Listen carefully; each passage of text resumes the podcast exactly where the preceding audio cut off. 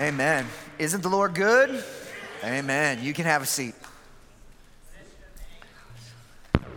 Well, as you know, if you've been around the last couple weeks, we are in the midst of a series that we are calling Kingdom First. And every year at Gospel Hope, at the beginning of the year, we like to kind of remind ourselves of what unites us. And so this year, we're talking about our mission of making disciples that brings us all together. So, little pop quiz here. If you haven't been around, that's okay. If you have, you got to participate. So, our mission at Gospel Hope is to make disciples who are growing in the, as a, while on mission. You sound like a cult out there. That's very bizarre, right? Yeah. It really means that a growing follower of Jesus, a growing disciple, is flourishing in three relationships. They are flourishing in their relationship with God. So we say we want to grow in the gospel where they're also flourishing in their relationship with other believers. So we want to say we grow as a. And then lastly, they're flourishing in their engagement with the world. We say we want to grow on. Therefore, we want to make disciples who are growing in the, as a, while on. There, secret ceremony, you're in, right? Okay. Um, so today, our particular emphasis is going to be on this idea of growing as a family. As I said, this is Connect Sunday. And what that means for us is this is the time of year, we do this twice a year, where we relaunch our community groups. How many, by show of hands, have been in a community group at Gospel Hope already? All right, great, great.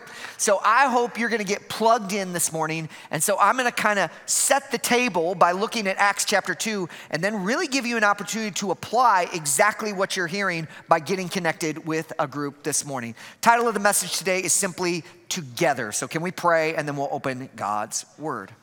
Father, thank you so much that you have been faithful. Thank you that you have been, as the song said, so, so good. I pray this morning we would be reminded of your faithfulness and your goodness as we look at the pages of Scripture. Lord Jesus, we need you. Lord, by your Spirit, would you hide me behind the cross? Would you open our eyes that we might behold wondrous things from your law? In the precious name of our Savior, we pray. Amen. Um, how many of you have had one of these bad boys in your house before? Can you see what that is? It is a Lego. How many of you have had one of these in your house before? Very good. Right now, my son Peyton is absolutely obsessed with Legos. Legos in the morning, Legos in the night, Legos for breakfast, Legos for dinner. It's Legos all the time. The other question that's really important is how many of you have had the opportunity to step on these before? Yes, yes, Lord. Yes, it's wonderful. If you haven't done that after church, there'll be a demonstration. I'll just leave this on the floor. You can take your shoes off and step on it and feel how wonderful that feels. It's a great way to wake up in the morning. It's awesome.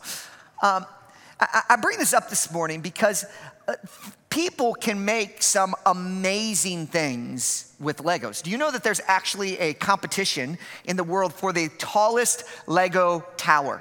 And the current current world record holder is in Budapest, Hungary, and it is a whopping 114 feet tall. They had to use a crane to get to the top of it. So this is the world's largest Lego tower currently. You can't like even see the whole thing. It's so massive. What is more, people have taken these little Lego bricks and they have built some spectacular thing. The largest right now Lego model is an X-wing fighter from Star Wars.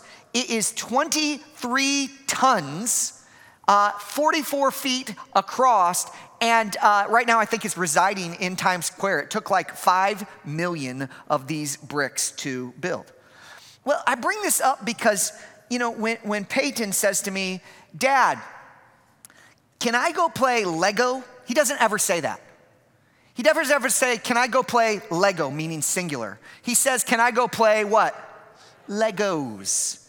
Because these things are built to connect with one another. And that's, that's where the real fun comes in them. They are built for connection. And can I say this? That's true of humanity too. As a human being created in the image of God, you are created for connection. It's part of being an image bearer of God. We see this on the very first pages of Scripture where the Lord says in Genesis chapter 1. Turn there in your Bibles if you would. Genesis chapter 1, or you can look on the screen. It says this God, the Father, the Son, and the Holy Spirit says this Let us make man in our own image according to our likenesses. Do you, do you notice the pronouns there? Us are. So the Father, the Son, the Holy Spirit, the communal God says, I'm gonna make humanity as a communal being. Then you fast forward one chapter, God creates the, the heavens and the earth. He creates the sun, the moon, the stars. He creates the fish and the birds. He creates the land and the sea. And he says, All of these things are what? Good.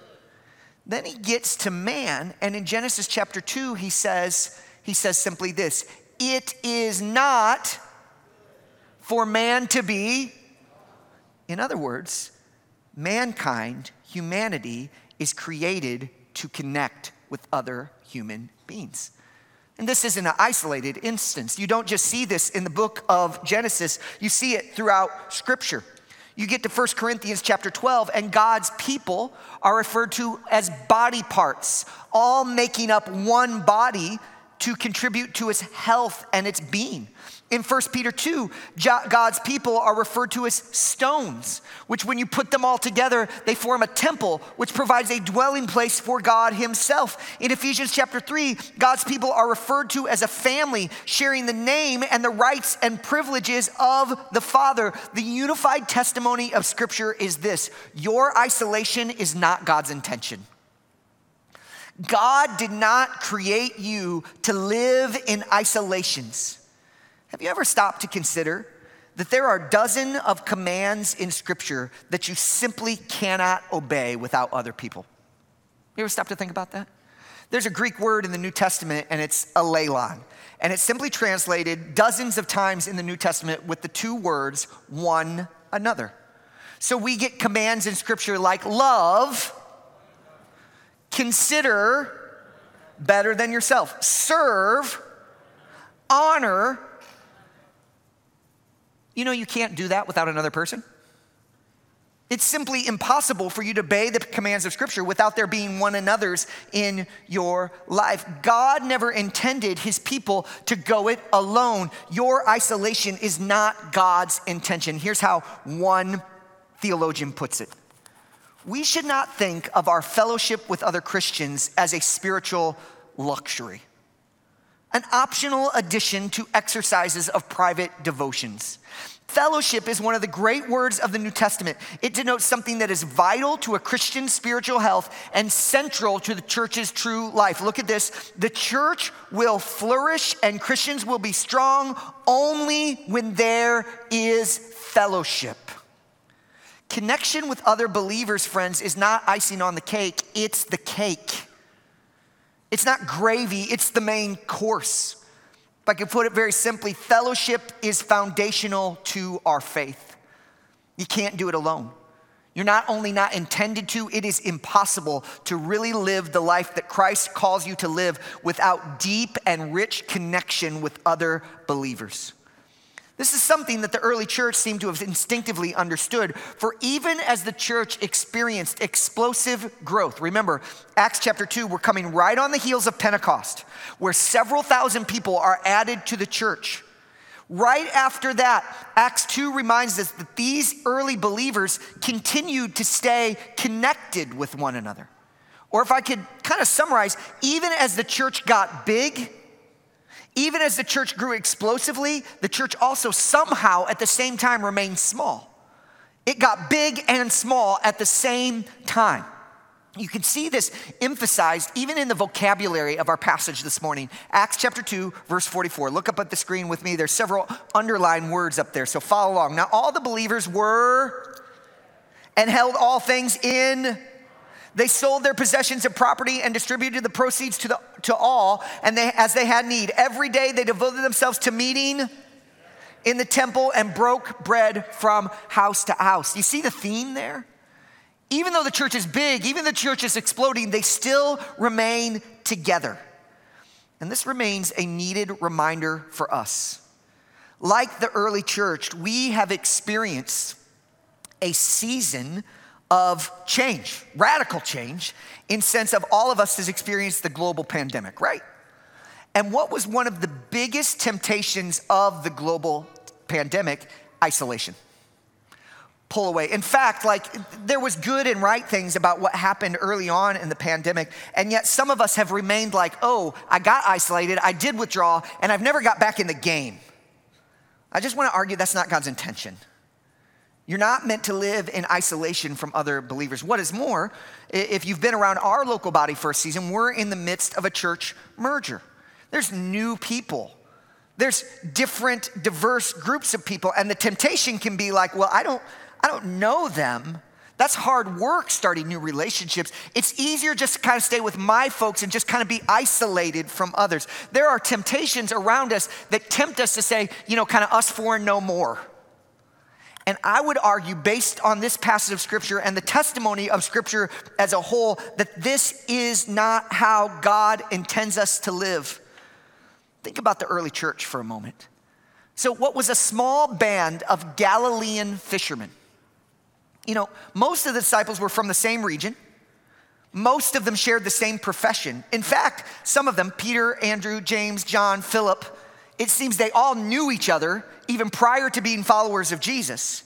And then this group goes from 12 people, and overnight almost, kabam, several thousand. And it's not just people like from Galilee, like from Nazareth, all these people that we know. No, no, no. It's people from all over the world being gathered together in this kind of cataclysmic shift in what was going on. I'm telling you, there was certainly a temptation to be like, man, this is, this is difficult. This is hard. Maybe we should, maybe this is I don't know what's going on here. This is hard and challenging. There are, to use Pastor Rod's analogy from a couple of weeks ago, there are some construction crones out there, right? And yet, here's what I want us to remember who brought all those people together? God. Are relationships sometimes hard? Are relationships with diverse people harder? Yes. Are different generations and different ethnicities and different socioeconomic, are all those relationships, does it make it difficult? Yes, and yet it is the Lord who brings his church together. And so, therefore, we need to say, man, maybe this isn't what I would have chosen. Maybe this wasn't my plan. Maybe I didn't have this in the playbook. Seems like God did. So I'm in it. I'm in it. Which leads me to my point this morning is simply this we must cultivate community. You hear that word? Cultivate. It's a verb. You're not just to like kind of sit back and passively kind of, well, I hope I get some relationships. No, you cultivate it. You lean into it. You work at it. You till the ground. You cultivate community. Well, how does the cultivation of community happen? So glad you asked, because I think that's exactly what this passage is about. Thus far in our series, we've been reminded that kingdom first people have a deep devotion to the word. They didn't let the word get crowded out at all. But I want to remind us this morning that not only are kingdom first people, people of the word, they are people who are devoted to one another as well. They're devoted to God. They grow in the gospel, yes, but they also are committed to growing as a family. And I think what we see here in Acts chapter 2, verses 43 and following, is how the church pursued the cultivation of community. So I want to give you a few observations here based on the text of scripture, the characteristics of committed community. And Pastor Rod is not here this morning, unfortunately, because that would have warmed his heart with the triple alliteration right there. That's like a 360 dunk, all right? So, what were the characteristics of this committed community of the early church? The first thing is this I would say it is frequent fellowship. One of the things that stands out is the early church is the regularity of their connection with one another. It seems that these Christians believed that the church is far more than simply an activity they did once a week. Look at the text, verse 44. Every, look above the screen, every, every, they devoted themselves to meeting together in the temple and broke bread from house to house. Verse 47. Every the Lord added to their number those who were being saved. it seems that these believers did not just share a space for an hour on Sundays, they shared their lives with one another. What's the implication? We must not primarily think of church as something we do, but as who we are. Look, this brick and mortar is not the church, the people are the church. We need to stop thinking of the church primarily as something we come to do, but rather think of the church as who we are. The word church, ecclesia, it means assembly, a gathering. We are the people of God who gather together. This is what the early church believed. They were regularly involved in one another's life. They were regularly gathering with one another in all kinds of different spaces and in all kinds of different contexts. This was part of their life together. If you have trusted in the work of Jesus, if you have turned away from your sins and put your hope in what Christ has done on your behalf, here is some information I have to share to you. Whether or you like it or not, these are your people. They are the blood bought body of Christ. And if you have been invited into that, you don't just gain a relationship with the Father, you get adopted into a family. These are your people, and it means that you should frequently be fellowshipping with them. And here's the thing I know that's not easy. The Bible doesn't say it's easy. Bible doesn't say like, hey, fellowship when it's easy. It just says that they were devoted to fellowship. Devoted to something means that it takes some effort, right? Like you don't have to be devoted to things that don't take any effort devoted to fellowshipping one with one another and building their lives with one another. Huh. The Bible teaches us that we must simply fight for fellowship. Because there are all kinds of enemies, busy schedules, distance, distraction, difficulty seem to conspire against us. As the Apostle Paul says, make every effort. Does that sound like it's easy or hard?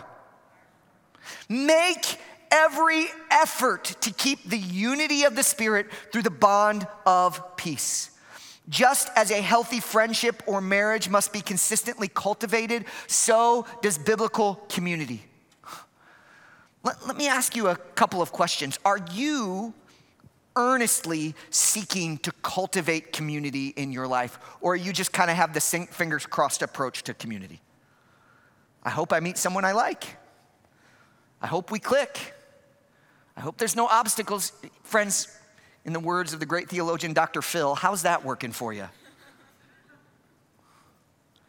We must pursue community with others, which means we got to be in it. Do you come early? Do you stay late? This is Atlanta. None of you come early. Do you stay late? Not just to not just to, you know, kind of salve your conscience, but to say, man, there are people here who I need to minister to. You know, is communion group like a burden to you, or is it like, man, this is this is a privilege for me to kind of get involved in other people's lives? And sometimes it's not convenient, and sometimes I'm rushing in, and sometimes I gotta skip supper, but my brothers and sisters are really important to me. And these relationships are really life-giving to me.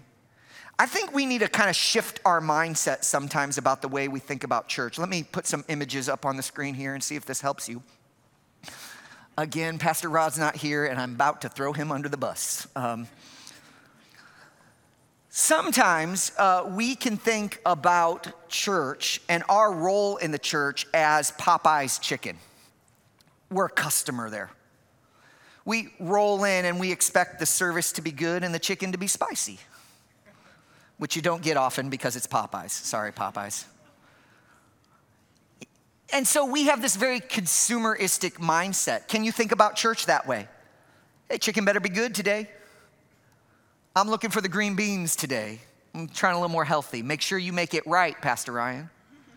And we come in here with a very consumeristic mentality like, you better give to me. I'm here to consume my spiritual goods and service. In fact, I'll even pay a little bit to get those spiritual goods and services. On the other hand, this other image is of an owner operator of Chick fil A. Now, if you walk into Chick fil A and this guy is there and you have a problem, he says, That's my problem. He begins to say, How can I serve? Like, like if you go to Popeyes as a customer and there's a problem, you're like, Whatever, I just got my chicken. But this guy is taking ownership of it. Why? Because he is the owner. In the same sense, we should think of that in terms of church. We shouldn't come like a customer, we should come like an owner. If there's a problem in the church, it's not Pastor Rod or my problem, it's our problem because this is our church. We all have a stake in it in the sense where we need to say, man, I need to come in with the attitude of not serve me, but how can I serve other people? That shift, that shift in mindset going from a consumer to an owner will help us to really view fellowship in the way that it should. Man, these people are my responsibility. Man, I need to take care of them as best as I can rather than, man, I'm not gonna go hang out with Marcus because Marcus is kind of a drag. That's a consumer mindset. I'm gonna go hang out with Marcus because he's kind of a drag and I'm gonna help him not be a drag. That's an owner option. True story. No, just kidding. We need to have this opportunity or this mindset where we say, How can I serve rather than being served? Number two, how did the early church cultivate community? By frequent fellowship, but also by group gatherings. I need you to think about this very carefully with me. I, am going to kind of thread the needle on a couple things here, so stick with me. The early church did not just get together frequently, they did, but they got together in particular ways. Look at the text again Acts chapter 2, verse number 46. Every day they continued to meet together in the temple courts, and they broke bread in their homes and ate together with glad and sincere hearts. Did you see it? There's two type of gatherings going on there.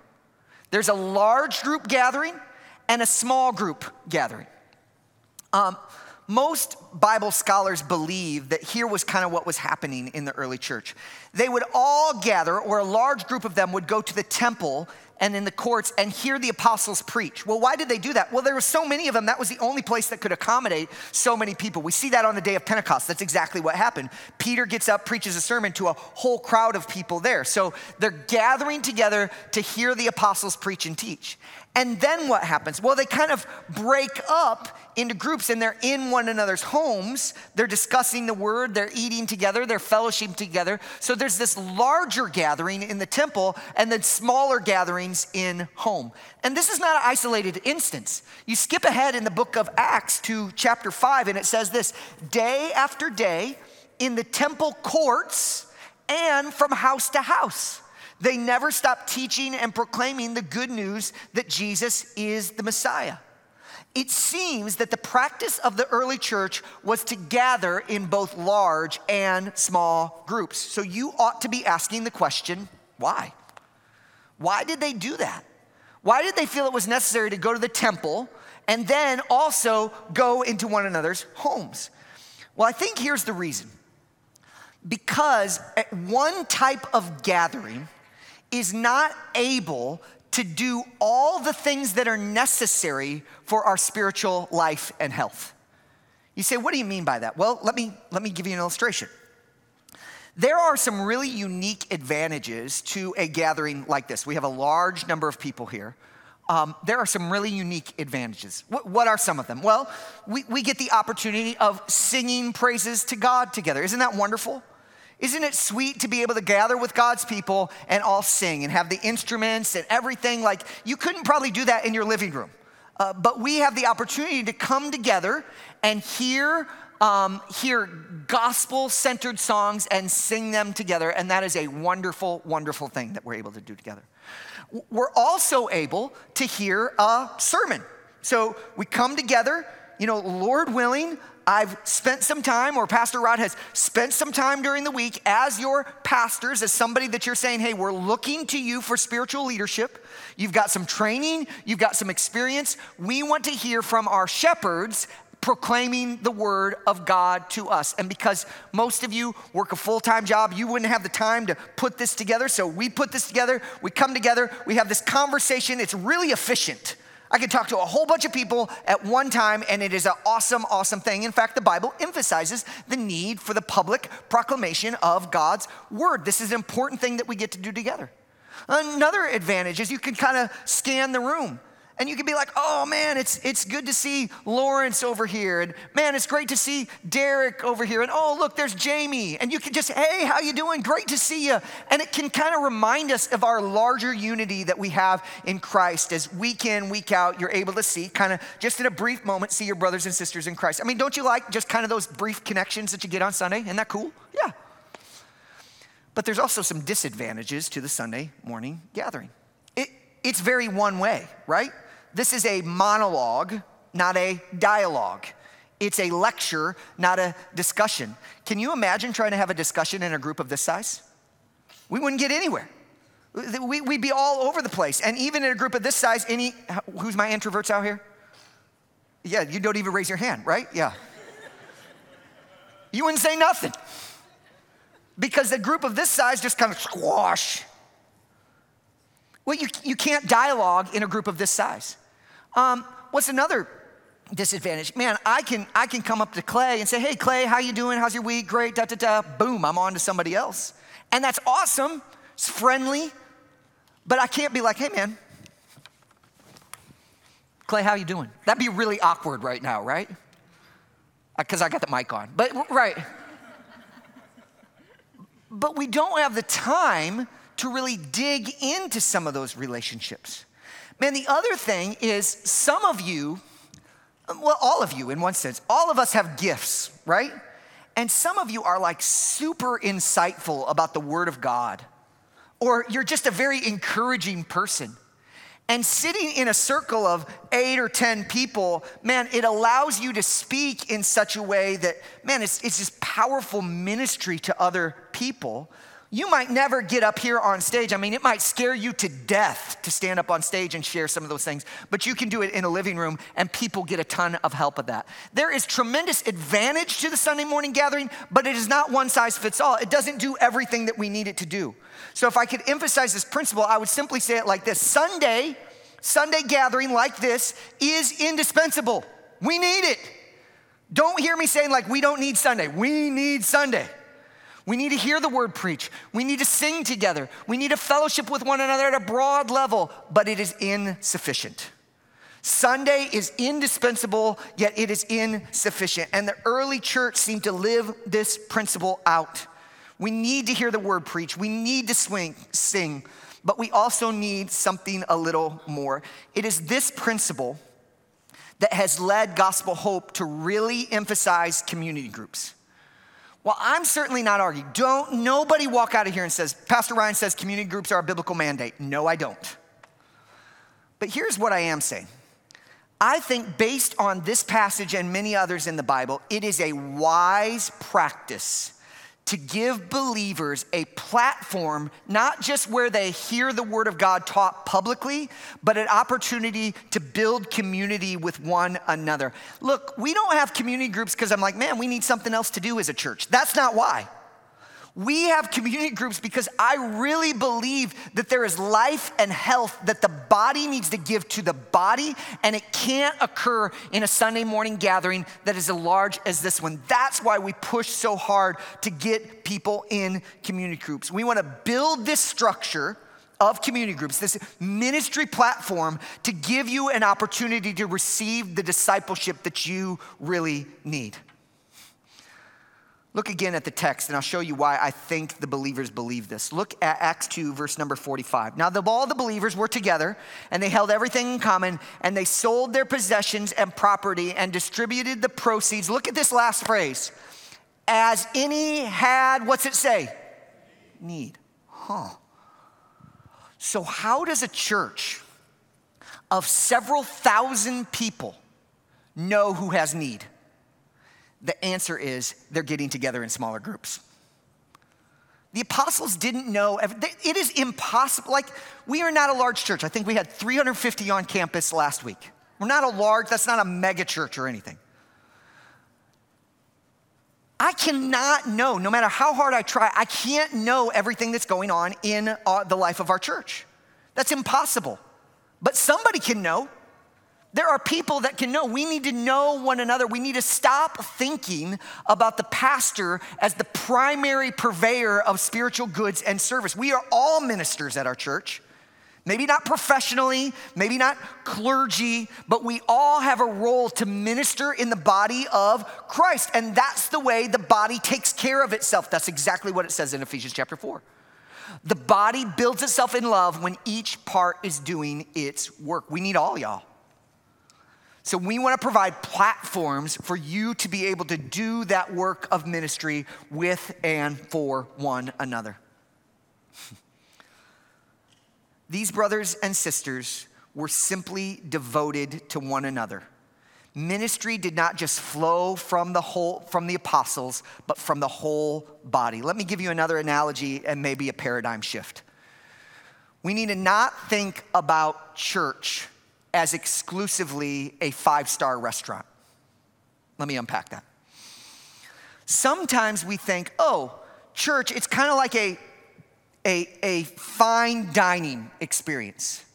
So I go and I want the chef, the professional, to really prepare a good meal for me.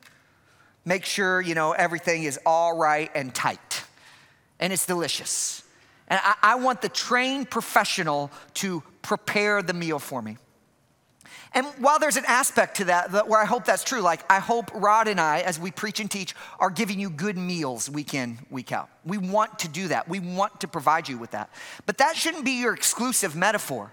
We need to also think about church as a potluck. How many of you have been to a potluck before? Yeah. Everybody needs to bring a dish to pass. I don't know who came up with that terminology, dish to pass.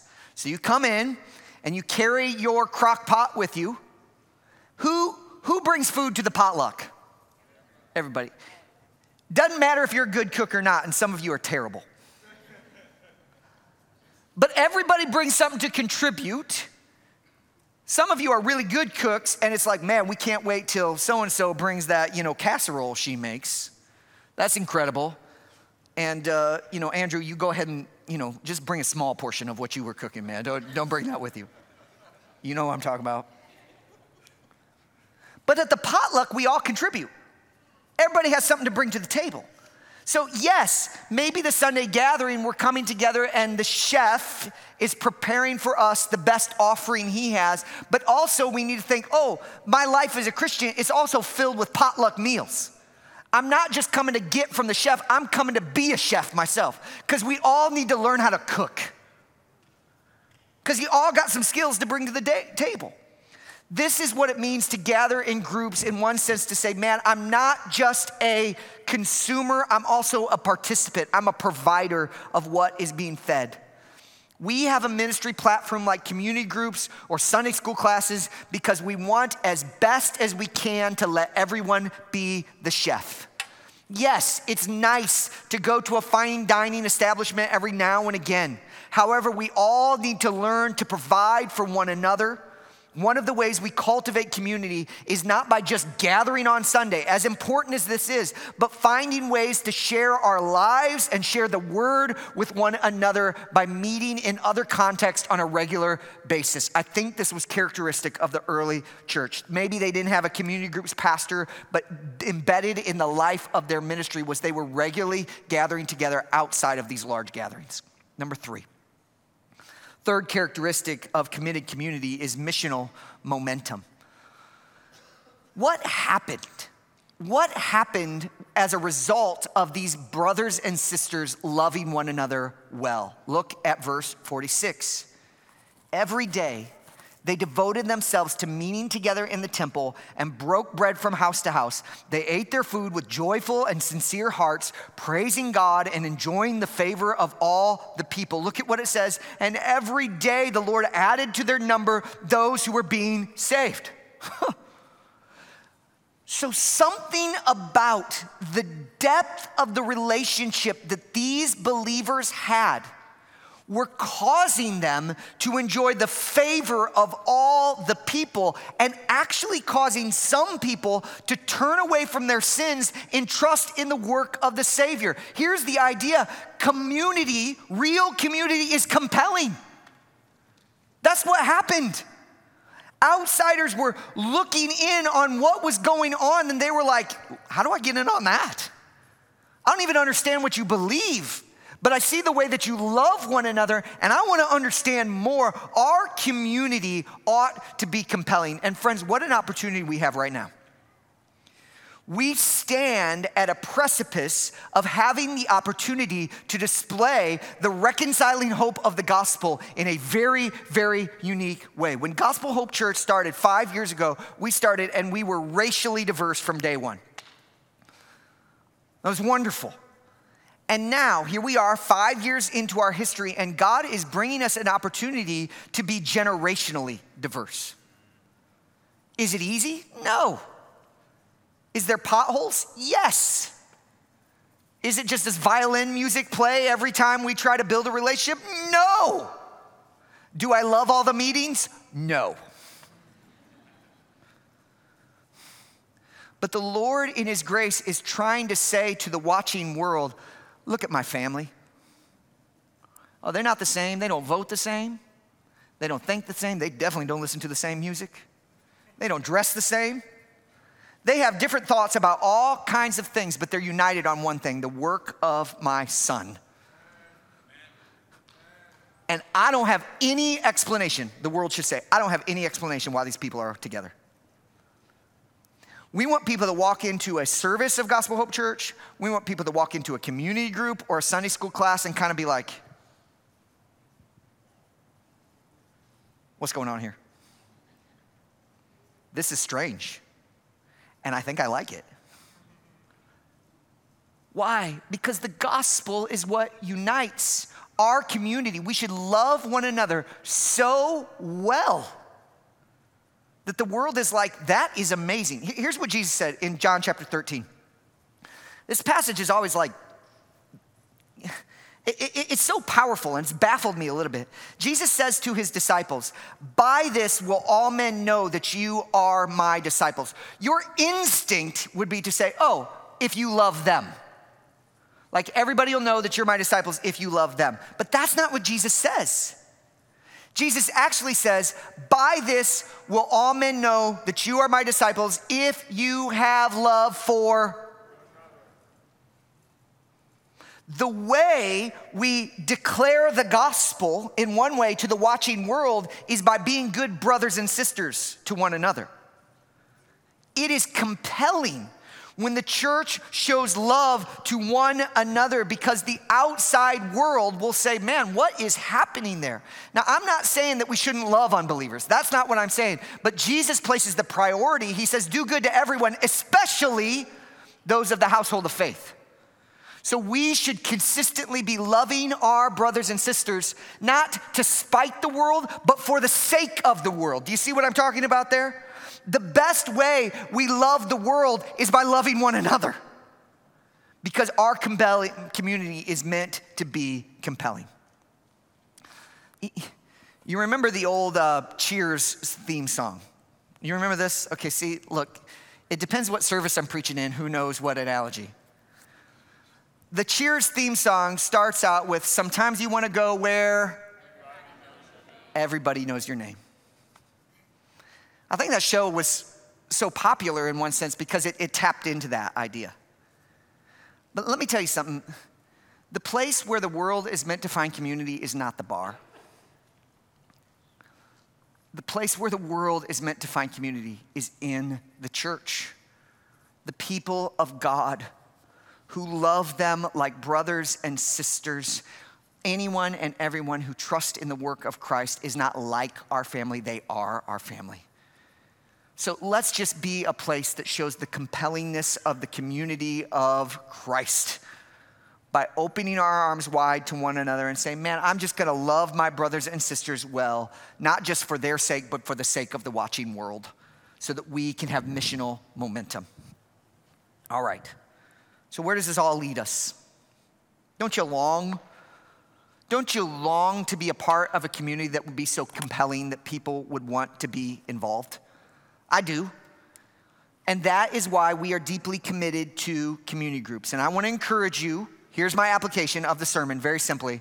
I want to encourage you this morning to sign up for a community group. There it is. There's my application. I want you to physically sign up for a community group. While joining a group is certainly not the only way to cultivate community, I think it's a good way. It's a good and wise strategy in order to cultivate community. Our groups have a mission statement. Here's what they are Our groups exist to cultivate community. How? By considering the word. One way we can cultivate community is by just getting the Bible open together. By how? By connecting with one another. We want you to have a band of brothers or a band of sisters. We want you to build some relationships there by communing with God. We want you to pray in those community groups, pray with and for one another. And finally, by caring for the world. We want you to be engaging with our neighbors, with your brothers and sisters in Christ. I think these are priorities that all of us should have as Christians. And this ministry is just structured in order to help you do that. Will we do it effortlessly? No. Will we do it perfectly? No, but at least we're trying. We need to have some structure in our life that helps us to try to pursue these priorities because we need to cultivate Christ like community in your life. So, if you're new to Gospel Hope, here are a few things for you to be aware of about our community groups. Or if you're old to Gospel Hope and tune me out sometimes, here are some things for you to be aware of about our community groups. First thing, it's a temporary commitment. And what do I mean by that? Hey, our groups roll for about five months. So we start one right now, it'll end at the end of school year in May or June.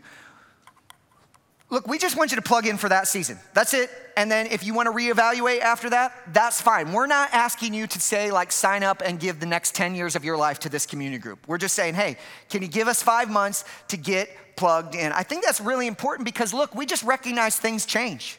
If things change, man, if your work schedule change, if your kid starts playing a sport, if something happens to your schedule, no harm, no foul, you can go to another group. That's cool. We're not being territorial about this. We don't care what group you're in. We just want you in a group because we want you around some other people. So it's a temporary commitment. We're not asking you to sign your entire life away. Will you give us five months and see what the Lord does? Second thing, man, we have lots of different kinds of groups. There's uh, about 23 or 24 groups that we have going right now. We have groups that are geography based, so they meet in a particular neighborhood in a home. We have some groups that are kind of a traditional Sunday school class. They're going on right now. We have groups for uh, men, we have groups for women, we have groups for different seasons of life. There's all kinds of different groups that you can sign up for. Let me tell you about a few of the groups that we have I'm really excited about. We have some groups that have a curriculum. Um, there's three brand new ones that I really want to encourage several of you to get plugged in them. One of them is uh, a walk through the Old Testament. So if you just say, man, I just want to learn the Old Testament better for the next five months, man, we want to encourage you to be a part of that. That's 5:30 on Sunday evenings. We have another group that we're calling the School of Prayer. So if you just really want to take a step ahead in your prayer life, we're going to have a group that just meets together. They're going to study prayer and then they're to pray together. That's Tuesdays at seven o'clock. You can sign up for that. We also have a group called How People Change. This group, it, it's phenomenal. This curriculum is phenomenal. It's to help you to know how to help other people grow in their walk with the Lord. So if you're like, man, I really want to be a disciple maker, I want to help people grow in their walk with God, I, I need some equipment, man, we want to encourage you to be a part of How People Change. We have two Spanish groups. We're excited about launching those. Uh, we have uh, several Sunday school classes. So, man, you can see all of those. You got a handout as you came in, and you can sign up on those, or you can go to the Church Center app and sign up in that particular location. Another thing I want to point out about our group is look, um, this is how our pastors care for the church. I, I can't emphasize this enough. Um, even at a church of our size, which is not huge, right? there is no way Pastor Rod and I, or even the group of elders that we have coming on here, can care for everybody in the church well. Well, what does it mean? Well, that's why we have community groups because we want people plugged in with one another. And then we are checking in with all of those community group leaders on a regular basis. So every community group will be assigned to an elder or a pastor, and that pastor will have particular responsibility for that. Now, I just want to emphasize this there are multiple layers of care that we want to get to you, and the way that we do it is through our community groups. In fact, if you want to be a member of Gospel Hope Church, we, we do say, man, you need to be plugged into a community group because we just can't look after you the way that we want to. 1 Peter chapter 5 tells us that pastors will give an account of those in their flock. So, uh, this is just kind of our commitment to say, man, get plugged into a group. Even if this is kind of foreign to you or new to you, this is the way that we as your pastor say, man, we really want to care for you. We want to make sure somebody's looking after you. We want to make sure somebody's praying for you and checking in with you on a regular basis. We need you to get plugged into a community group. Next thing all of our community groups are broken into what we call DNA groups. That's discipleship, nurture, accountability. Even in a group of 12 to 15 people, it's easy for people to get lost. So, what we emphasize is DNA groups that's three to four men with men and women with women. And at least once a month, you're gathering with that kind of micro group to really go deeper. And in the experience of Gospel Hope Church, that's where some of that magic happens in those DNA groups, where people are really getting shoulder to shoulder. They get some dear and precious friendships in there. So we want to encourage you to be a part of a community group. And part of being part of a community group is also being plugged in to a DNA group. And finally, last but not least, when you come in on Sunday, um, there are study guides. Have you guys seen these? Hold up your study guide if you see them, if you got them in your hand.